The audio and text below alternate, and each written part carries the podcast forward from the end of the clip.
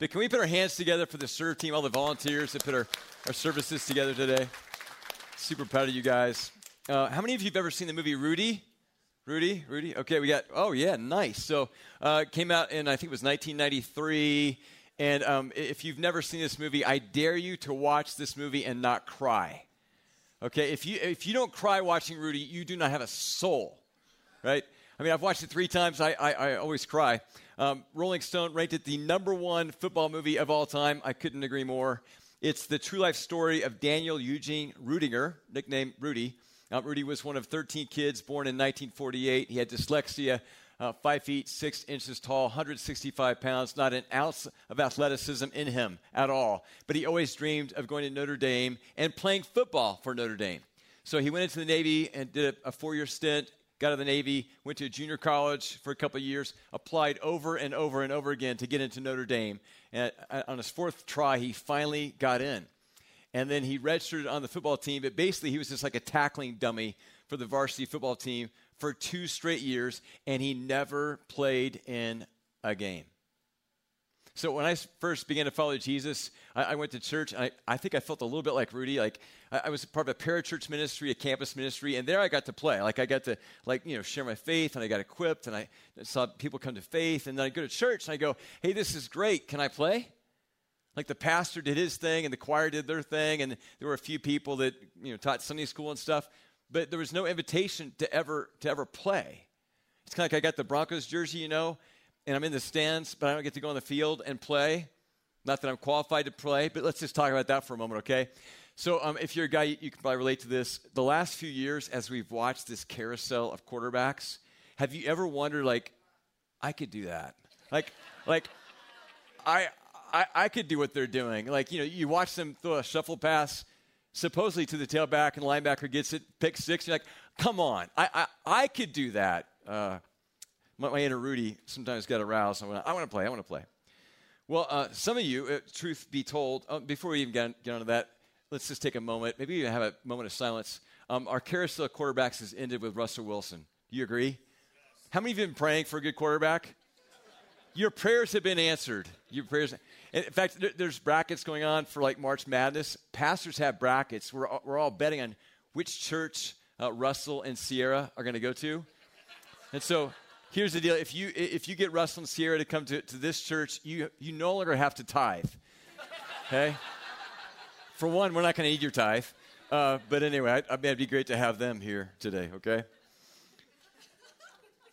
Well, um, truth be told, some of you don't want to play in the game.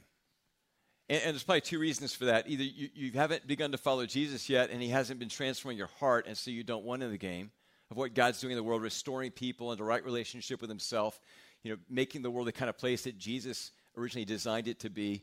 You, you haven't experienced that love, and so it's just not inside of you. You haven't had that connection with God yet. Or perhaps you're, you're following Jesus, but you've lost your first love. And, and your heart's become lukewarm.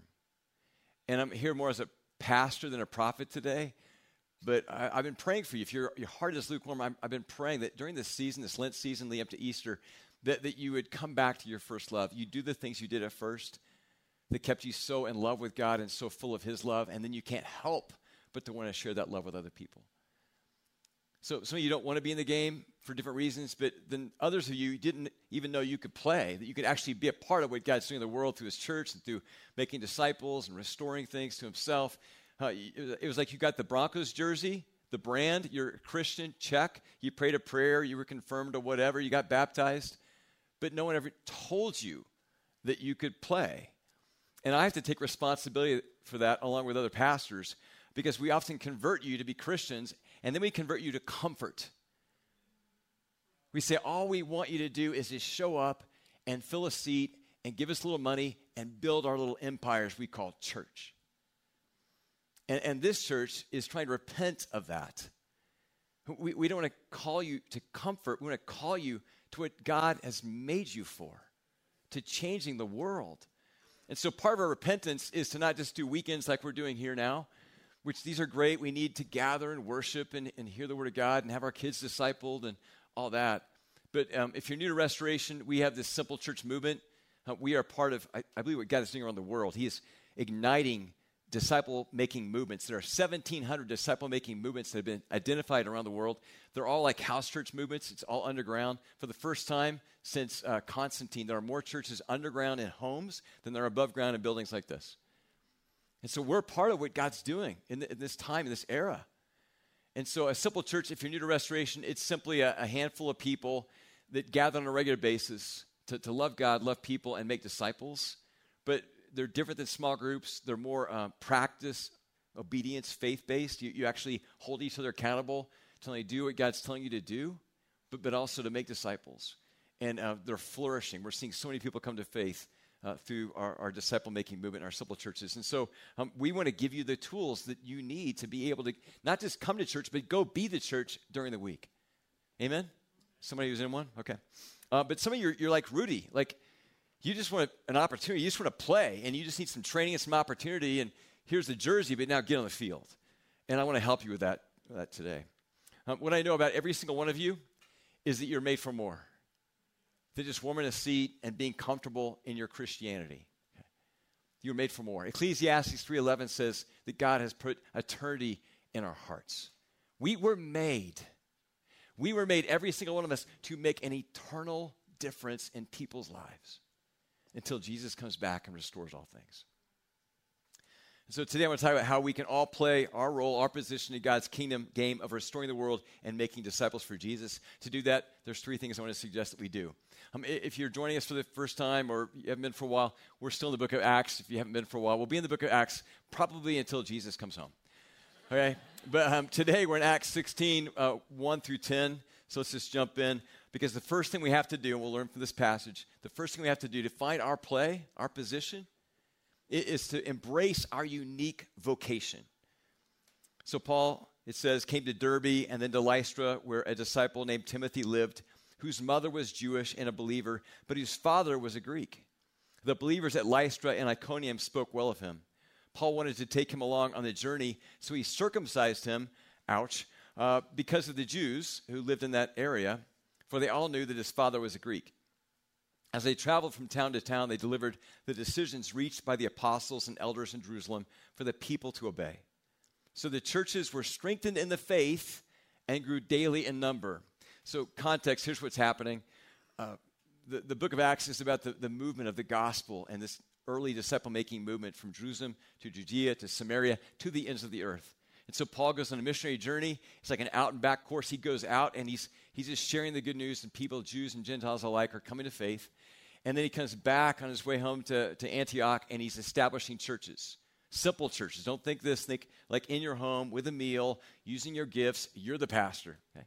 So he establishes them. Then on his second journey, he goes back out to strengthen them some more. And then he wants to take some new ground, some terra nova, some, some new territory for, for the gospel. But he's a little light on his team. You know, takes teamwork to make the dream work. The right dream without the right team is a nightmare, right? So he doesn't have a very strong team. He just he had a conflict with Barnabas and, and Mark. We learned about that last week in Jason's message. And so he's kind of light. He just has Silas, from we can tell. And so as he's going, he's building his team. And he comes across this guy named Timothy in Lystra. And, and we know from 1 Timothy, his mom, who was Jewish, taught him the scriptures from the time he was just a little tiny boy. But they didn't know about the Messiah, they didn't know about Jesus. So uh, he comes to faith and he has a good reputation. And so Paul meets this guy and he goes, Wow, there's something, there's something here. There's something unique that God's calling this young man to. Now think about what it would have been like to be Timothy. Like now it's cool to be multiracial. That's a fairly recent phenomena, right? Like even a few decades decades ago, bad, but now it's like that's cool, that's cool. But 2,000 years ago, that was really, really bad. And so his whole life, when he's in the synagogue, he's not Jewish enough, he's, he's Gentile, part Gentile, so he's not Jewish enough. When he goes to the Agora, which was like the marketplace where you would buy stuff and be entertained and exchange ideas, well, well there, he's not Gentile enough, he's not Greek enough. And so everywhere he was, he probably felt a little bit out of place. Like, does God have a calling on my life? I, I, no, am I wanted anywhere? Have you ever felt like uh, you have a liability that keeps you from being used by God? And then later, as you, as you journey, you realize your liability was an asset? Have you ever had that experience? Yeah. Thanks for raising a hand. I'm all by myself up here. Okay. Um, more hands. Yeah, that's been true of me. So, for those of you who are new, I got divorced eight, nine years ago, whatever it was. And um, I, I went to seminary in the 80s. I thought, you get the Scarlet D, you're done. You're done. Uh, but because of the particulars of, of what happened in that relationship, the elders said not only you you qualified to get sustained ministry, but you're also qualified to um, to get remarried. And uh, I mean, I don't know what I would have done if it hadn't been for those elders like supporting me through that season. And what I've discovered over time is what I thought was going to be a liability for the rest of my life has become an asset. Now, I still try to encourage everyone to do everything they can to build great marriages. You know, the scripture is high on marriage, low on divorce, but, but half, half the crowd that I'm speaking to every weekend is divorced. And before I would judge you, I was self righteous, and, and now I'm not. And so I've been able to be compassionate towards people, but I've also been able to give hope because of what God's done in my life through restoring me and, and now uh, through my wife Carissa and our two amazing kids. May the tribe not increase, but I have five kids. More on that in a second. So Timothy, he's like the things I thought were an asset column. Paul's saying, "No, I see in you an opportunity," and so he takes the uh, the, the, liabilities, puts them in the asset column, and he says, "This is perfect because Paul's strategy would be to go into a synagogue, Jewish people, and, and share the gospel and how Jesus fulfilled all the prophecies about the Messiah, and then a few people would often begin to follow Jesus, then he would go out into the, the agora, the marketplace, and he'd share the gospel with the Gentiles. And then he'd begin to like raise up leaders and train leaders to, to fund the disciple making movement and start little simple churches in, in their home. So Timothy was like a perfect fit for his team. So we're going to need to talk a little bit about what it means to, to have a vocation because all of us are in process. We're, we're all you know, in our unique ways, seeking to find, like, what am I here for? What's my purpose? What's God's unique vocation on my life or calling on my life? So let's talk about um, the word vocation for just a moment. Let's talk about what it, it's not first. Um, it's not your career. In our secular culture, we, we call our career our vocation. And that's not true. That's a bastardized understanding of vocation. Um, the Latin word from which we get the word vocation uh, is vocatio, which means to summon which means there's someone involved in the summoning. And, and the root word vocare is to call. So your calling and your vocation, same thing. Same thing. But if there's a call, there's a caller. It doesn't come from inside of you, even though, as we'll talk about in a minute, you have to listen to your heart, your soul. It comes from outside of you. We all have a creator, the author of life, and He's designed us for a unique vocation, a, a unique calling. So, how do we find it? And how do we better understand it? Um, first, we have to unpack some of the damage that's been done with this, this idea of calling and vocation historically. So, uh, the church was mainly a, a, movement of disciples meeting in homes. And then, because of Constantine, the emperor of Rome, it became like above ground, and we started building buildings. It became very uh, much a, a bureaucracy and an institution. And there was a guy named Eusebius who was somewhat of a theologian, but more of a, more of a historian. And he talked about how there's two tiers of calling. He said there's a perfect calling and there's a permissive calling. And at the top tier, he put like priests and monks and popes and bishops and all that and pastors. And then in the second level, he put everyone else, you know, bakers and brickmakers and homemakers and all that kind of thing.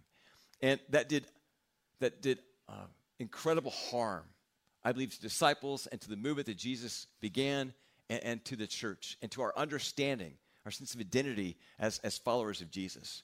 Well, fortunately, uh, in the 1700s, the reformers began to actually read the Bible and they began to, to you know, they, they were tired of the, of the what, what the church had done to people. And so they began to read. And Martin Luther, who was like the beginning point for the, the Reformation, he said, The works of monks and priests, however holy and arduous they be, do not differ one whit in the sight of God from the works of the rustic laborer in the field or the woman going about her household task, but that all works are measured before God by faith alone. Indeed, the menial housework of a manservant or maidservant is often more acceptable to God than all the fastings and other works of a monk or priest because the monk or priest lacks faith. Did you catch that? He's saying the callings of pastors and religious workers are no more important than anyone else is calling. That every, every place where we, our lives meet reality, if we do it in faith and love, that is God's calling on our lives. And it's just as sacred as somebody like me up front preaching a message. So, how do we find that calling? How do we hear the caller speak to us? We have to listen, right? Um, for Timothy, it was a process. He, he listened to God. He, God spoke to him through his mother, through Paul, through the scriptures, through, through opportunity. We have to listen. Parker Palmer says vocation does not come from willfulness, like trying really hard to find your calling. It, it comes from listening. He says, he says, I must listen to my life and try to understand what is, it is truly about, quite apart from what I would like it to be about. Or my life will never represent anything real in the world, no matter how earnest my intentions. This is a great question. Is the life I am living the same as the life that wants to live in me? Is that rich? Now, Parker Palmer uh, was a pastor. And so uh, I'm reading into this, some of his theological understanding. He, he believed, as I do, and as those of us who follow Jesus do, that when you begin to follow Jesus, the Spirit of God, the Holy Spirit, is no longer outside you, the Spirit of God is inside you speaking to your soul, speaking to your heart on a moment by moment basis. And we have to listen to the Spirit speak to us moment by moment in order to find our calling. It's always intimacy before impact. Always. If you're not yet following Jesus, the Spirit's still speaking to you, He's still calling you. But we have to listen. So, some tools for listening one is to understand it's an evolving process. We get better at listening over time as we practice it. And we don't find our calling in some one or done moment. You know, we get knocked off our horse, there's lightning, there's pyrotechnics, we go, got it, done, don't need any more, God, I got my calling. No, it's moment by moment because our, our, our calling affects every single aspect of our lives. Um, obviously, we have to listen to God, we, we have to learn to hear the voice of God and distinguish it from all the other voices the voices inside of us and the voices outside of us. Our parents, our friends, our culture. We have to learn to hear God's voice above all the other voices. Uh, we have to listen to the Bible because that's where God has spoken most clearly to us. It's divine revelation inspired by God. And then we have to listen to other people. God strategically places people in our lives that every once in a while they have an I see in you moment. They see something in us and they call it out, just like Paul did to Timothy. So I, I'm watching this happen with many of you. I'm watching God clarify his calling in your life. Um, I've got a friend, I think she's in the house right now. Yes, she is. I'm going to embarrass her a little bit. Um, Sarah Gallegos. So, Sarah and I've known each other for a long time. She was at the last church I pastored. Here's a picture of her family. Uh, Dustin's in the house. Dustin's been a trustee since like, like day one. I should let him retire at some point, but I'm not going to. Uh, beautiful family. Let me talk to you about Sarah. Sarah is uh, obviously she's she's a wife. She's a mother to two beautiful children. She's a school teacher. But in, in recent years, she's developed this passion for Afghan refugees, and it's, it's the overflow of her relationship with God. Sarah loves Jesus, she's very intimate with Jesus. And, and, and as she's come to know people in a personal way who are part of that community, it has wrecked her heart. And her compassion has grown and grown and grown. And she and I have often talked about preaching the gospel, how it's words and deeds. And Sarah is so good with deeds, but she has struggled a little bit, with words. It's been scary for her to actually share her, her story and God's story with her um, Afghan friends. But she has so much credibility with, with this community. And I don't know if I have all the details right, but two weeks ago, she had a conversation with a refugee. He's moving here, right? His family's moving here? He's stuck in Afghanistan trying to get out of Afghanistan, so let's pray for him. But I think it was via Zoom, is that right? I'm so glad I'm getting the detail real time right here. That's great. But, but long story short, she shared her faith with this guy. He came to faith. And last week she was on the porch, misty eyed, telling me that it just wrecked her. Can we put our hands together for Sarah and her calling? Living it out well and beautifully. Yeah, thanks for being bold. So, if we're going to find our, our role in God's game of, of restoring people into relationship with Himself and making things right in, in this world, uh, we have to find our unique vocation through the process of listening and trying and failing forward until we find it. And we also need to understand that we have two callings, not just one, but two. So, Os Guinness, if you have a book on this topic, read The Call by Os Guinness, uh, one of the better intellectuals, I think, in evangelical Christianity the last 50 years. trained by uh, Francis Schaeffer. He says this about our two callings. Our primary calling as followers of Christ is by Him, to Him, and for Him. Our secondary calling, considering who God is as sovereign, is that everyone, everywhere, and in everything should think, speak, live, and act entirely for Him. We can therefore properly say, as a matter of secondary calling, that we are called to homemaking or to the practice of law or to art history. He's just giving examples. So, did you catch that?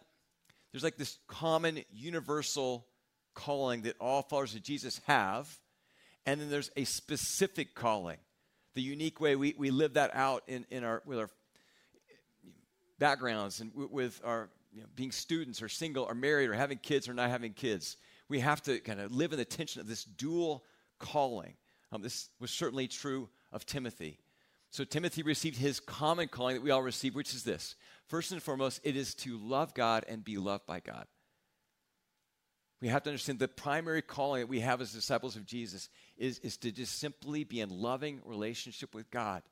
And day by day to let him fuel us with that love and infuse his love with us because we can't love other people if we're not enjoying the love of God.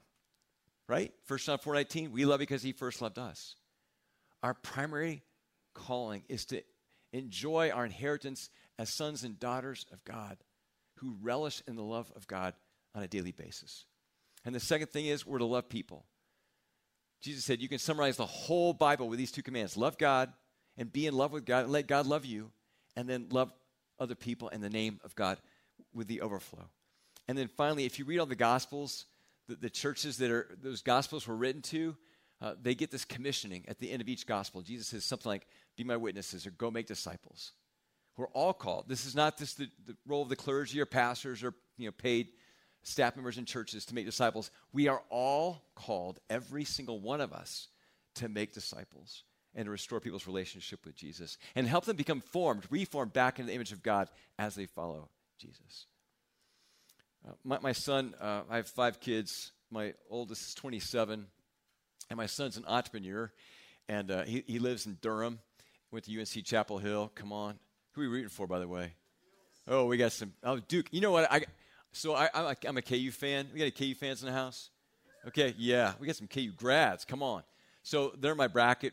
I hope they win, but I, I, secretly, I'm kind of hoping for Duke, man. Coach K. Anyway, I, I digress rapidly. Um, so my son, anyway, we're talking the other day. We talk using on Fridays on his way home from work, and uh, he has this company called the Luma Project, and it's it's like point of sale narrative advertising. He has these uh, these tablets, and he tells the story behind products and tries to humanize the products. And he's in HEB and Harris Teeter and uh, Kroger just picked him up, and other kind of like small kind of boutique sort of chains. And um, I'm super proud of him, obviously. He's done really, really well. And um, his company is 4.9 on a five point scale, Glassdoor. Can you tell I'm proud of him? Okay. So, uh, but he, he, calls me like four weeks ago, and he said, Dad, I'm, you know, it, it's kind of tough getting v- venture capital and all. And he goes, I'm running really hard. They just had a baby, my first grandchild. He's working like 90 to 100 plus weeks, hour weeks, and um, inherited a little workaholism from his dad, probably. And he goes, I can keep going at this pace, but my staff can't. And they're all saying, hey, this is exciting. We got lots of buzz. You know, we're to eventually probably going to sell the company. They're all waiting for the big payday. And, and he says, I don't think they're going to make it. But he says, even more importantly, if I don't change how I'm working, how we're, we're doing this project together, um, I'm going to miss out. He goes, my, my relationship with God is suffering. And then he said something that is an answer to prayer, a prayer I've been praying for a long time. He said, Dad, if I humanize products and I create a great company with great culture and we all make a lot of money, but I don't make disciples, and, and people face an, a Christless eternity because I didn't play my role, he goes, That's messed up. He goes, I got to quit just playing defense, I got to play offense. And so he's trying to figure out what it looks like for him to make disciples. We're talking about him starting a simple church with his wife and some friends of theirs and multiply those simple churches. He, he's realizing that his common calling kind of got lost in, in the shuffle as he was working on a specific calling of being an entrepreneur. So we all have this common calling, and that's where we stay rooted. That's how we stay grounded. We always go common calling first. Be in love with God, love God, love people, make disciples, but then it plays out in our specific calling. And so Timothy's specific calling was to be a son, a friend. Um, I think he became a tent maker because Paul would he would have like support, he would raise support, but then he'd make tents to supplement his income, like a lot of our staff do. We have a side hustle. Most of us have a side hustle, and so that was going on. But Paul made tents as his side hustle. I think he probably trained Timothy to make tents. So it was a part of his specific calling. And, and he was a missionary, and he later became um, the pastor of the church in Ephesus, and led a huge movement, disciple making movement there. So did you catch that? You got a common calling, love God, love people, make disciples. You got a specific calling. Okay? And you have to have both oars in the water all the time. And it all matters. Every bit of it matters. CEO, artist, single, married, not married, everything matters to God. It's all a part of your calling. So over here, common calling, love God, love people, make disciples. Over here, everything else, every square inch of your life is over here. That matters just as much. Please hear that. So row with me for a minute. Come on, let's go. You rowing? Okay. You got to have both oars in the water all the time. You know why I do this? I've done this illustration before. Your lips are going up and down as you row. It's really hilarious from my, my vantage point to watch you do this, okay? Abraham Kuyper, who was the prime minister of the, the Netherlands, once said, um, In the total expanse of human life, there is not a single square inch of which uh, the Christ, who alone is sovereign, does not declare, That is mine. Every single area of our life matters to God. It's all His because He's sovereign, He's Lord, He's King. So I've got a friend, uh, well, he was right up on the stage. I don't know where he went, but Tim Brown. I've watched Tim Brown back in the corner there. I've watched him in a very beautiful, graceful way live out his dual calling, his common calling and his specific calling. And uh, we asked him this week, hey, could you just let us capture that on video? And so I think you'll enjoy this and be inspired by it.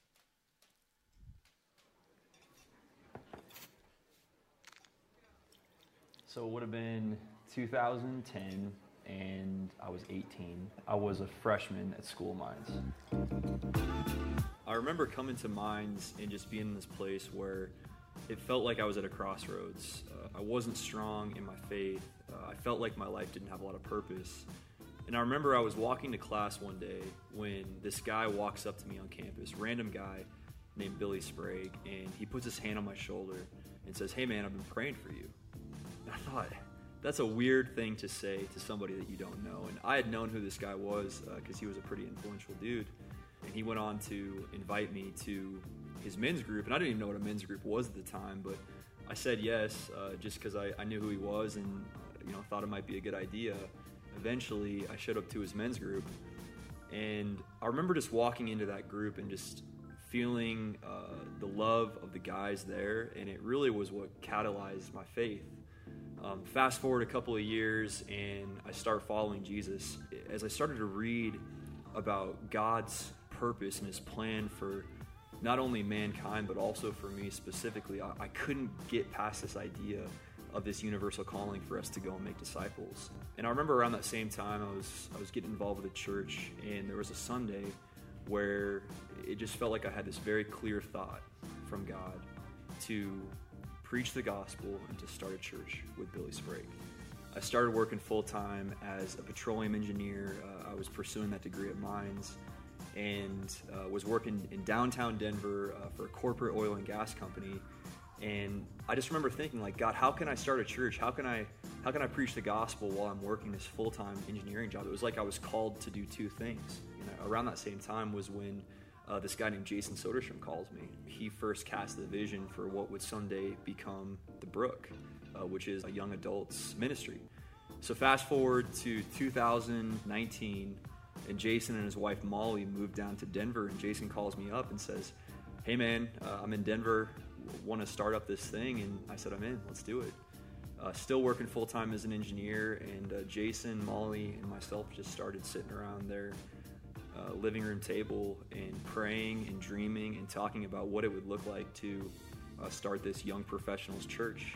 You know, it's funny, I, I, I, think back to all those small moments in, in my journey of stepping into God's plan for my life, uh, this co vocational calling, being called to work full time as an engineer, but also being called um, to be involved in the church. Uh, is something that I could have never crafted up on my own. It's something that I could have never dreamed up on, on my own. Yeah, Jesus is calling to make disciples and to take part in his plan for humankind. It's not just one for professional pastors, uh, it's a calling for everyday, ordinary leaders, people like me, people just like you. Can we put our hands together for Tim? That awesome.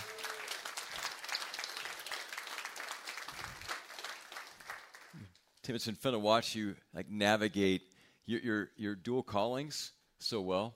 Uh, if you didn't catch it, he's the director of operations for the Brook, our, our young adult ministry, which is like a church within the church. Um, he's also the, the vice president of engineering at Iron Horse Resources. It's a oil and gas uh, hedge fund here in Denver. Um, I'm going to share with you just a little bit about what I think my specific calling is. It, it, it may surprise some of you who are, are used to pastors, like it's all about you know us doing our thing. Uh, I, I think my calling is to help you do your thing. My calling is to do everything in my power to equip you, encourage you, train you, inspire you, resource you to live at your calling every single day of the week. How many Bond fans do we have? James Bond fans? Bond, James Bond? Dude, I love James Bond. Not that many. Dang, people, come on. So, um, my favorite part in Bond movies are not just you know all the action scenes, though those are pretty cool too. I like watching him interact with M and Q. So he has this love hate relationship with M, but M's the one who always gives the mission and says, okay, here's what you have to go do to save the world, right?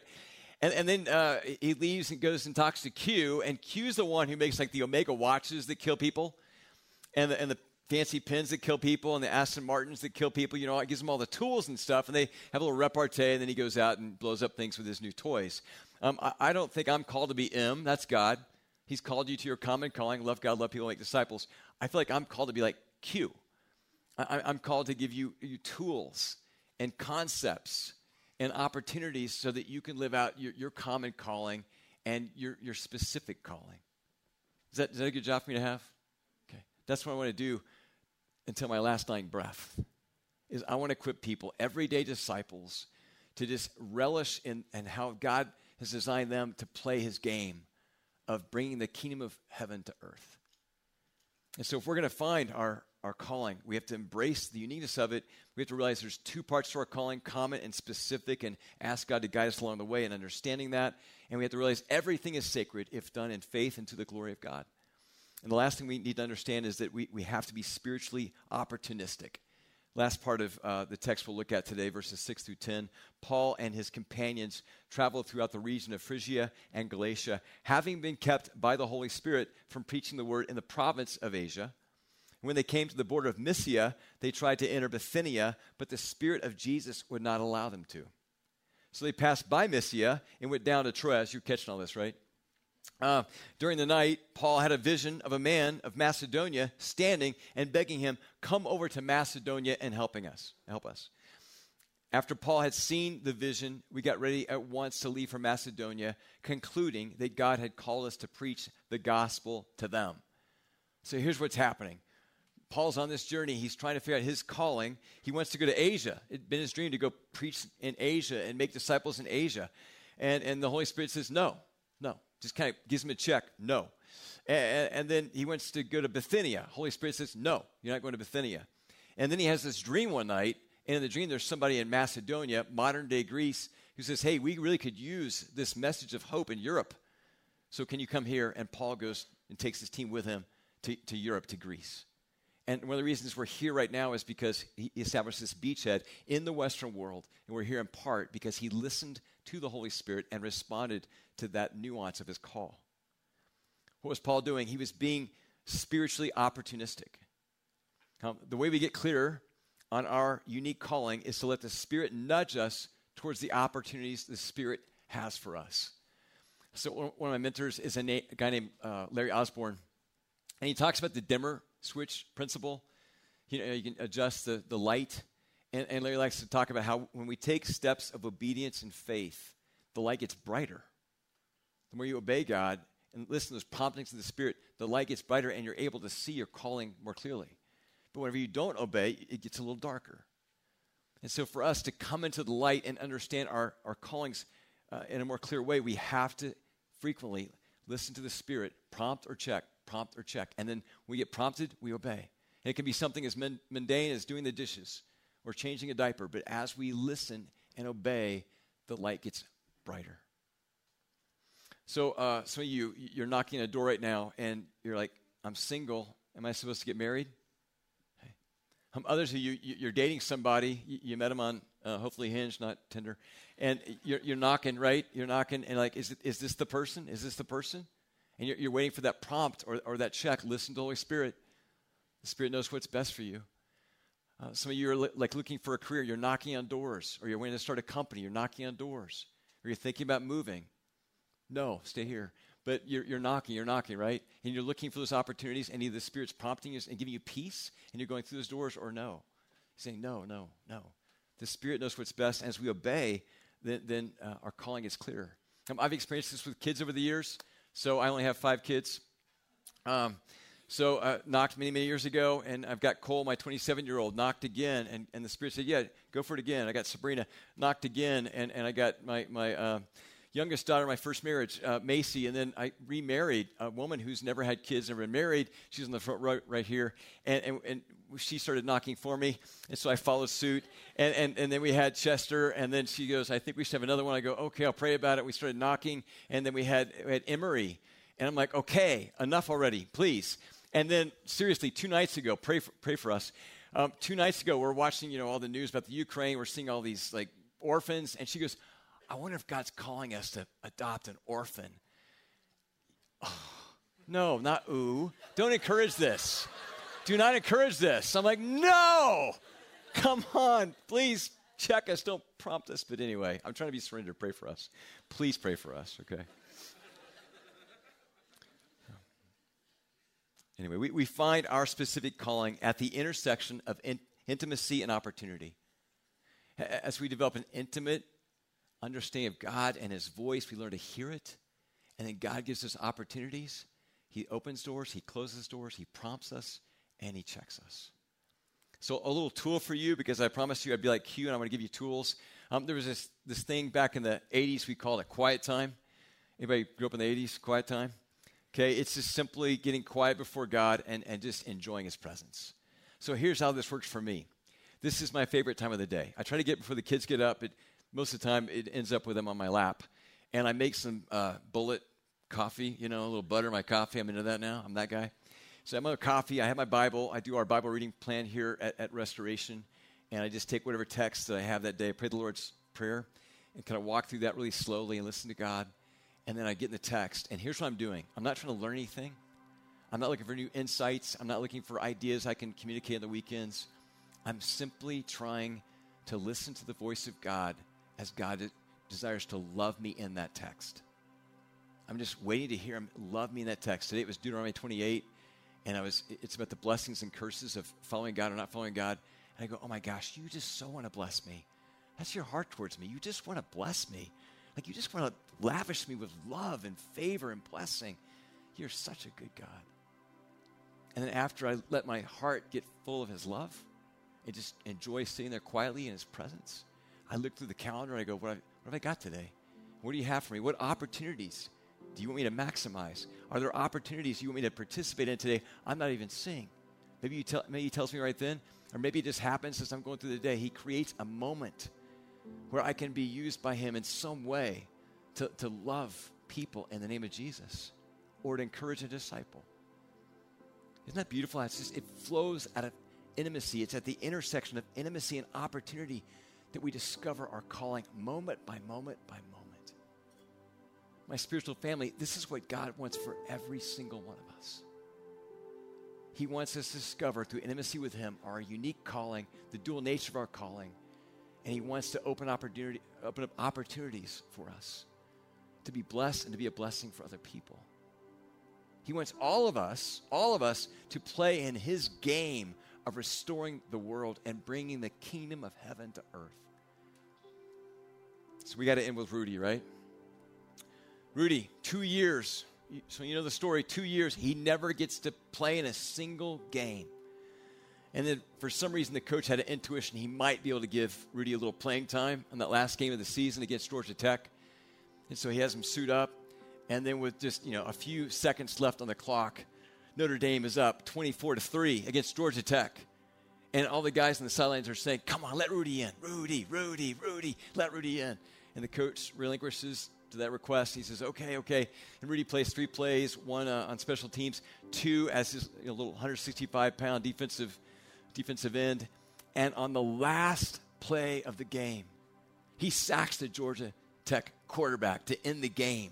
And the crowd just goes nuts. Thousands of people are cheering him because it's Rudy, and they've heard his story. And for, for the first time in Notre Dame history, the football players put Rudy on their shoulders and they carry a football player off the field. Isn't that a great story? If you haven't seen the movie, you got to watch the movie. Well, my restoration family, that can be the story of all of us. If we respond to our calling, if we follow the Spirit speaking to us day by day, one day, one day, Jesus is going to come back. He's going to finish this restoration work that we get to be a part of now, and He's going to restore all things and God Himself will put us on His shoulders, carry us off the field into eternity, and He will say to us, Well done. Well done. So we have a couple opportunities as a church that we can do together these next couple weeks. We mentioned them at the, the top of the service.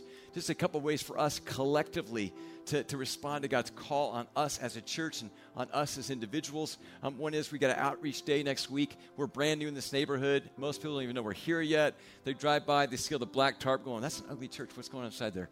You know, we're fixing that, by the way. Um, but they don't even know we're here, and we want to invite them. And so we're going to do an old fashioned prayer walk. If you, if you come next week, well, if you want to do this, we'll hand you a little stack of door hangers. And we don't want you knocking on doors. That's kind of weird. But just, we're going to ask you to go down, up and down one block and just pray for every single home and, and for the people behind those doors. Just pray for them. And this could be spiritually transformational. You may just, you may get, may become more alert to the activity of God, not just in this neighborhood, but in your life, just by walking and praying and sensing what God might be doing behind those doors. Then we're asking you to put a door hanger on there and just invite people to be a part of our Easter experience so they can come and hear uh, a message of hope. The second thing is with Easter coming up, man, what a great cultural opportunity for us to, to share faith by bringing our friends. And again, five services. The chapel will be open by then. We're, we're making great progress. So we'll have overflow over there. Um, just encourage you to start praying for your friends and then invite them. So on your seats, there's little cards, little prayer cards. And hot off the press, we just got them like an hour ago.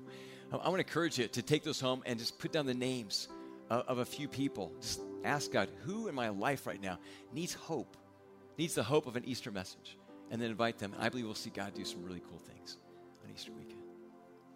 Thanks for listening, you guys. Let's pray. Father, we, we thank you uh, that, that you have so much meaning, so much purpose for every single one of us. That, that you don't want us to be just like wearing the jersey, sitting in the bleachers. You want all of us to actually get in the game and, and know the thrill of, of, victories and defeats, and the thrill of, of sacrifice and love. And so, Father, uh, help us be the kind of people who don't walk out of here today having heard something, but then we don't do anything with it. Help us be uh, those kind of people who prove themselves doers of the word and not just hearers who delude themselves. So, as we've heard you speak to us, help us make like I will statements to do actionables that, that will help us go deeper in your calling. And that we pray, Father, for Easter weekend that we see beautiful things happen in people's lives. We pray these things in Jesus' name. Amen.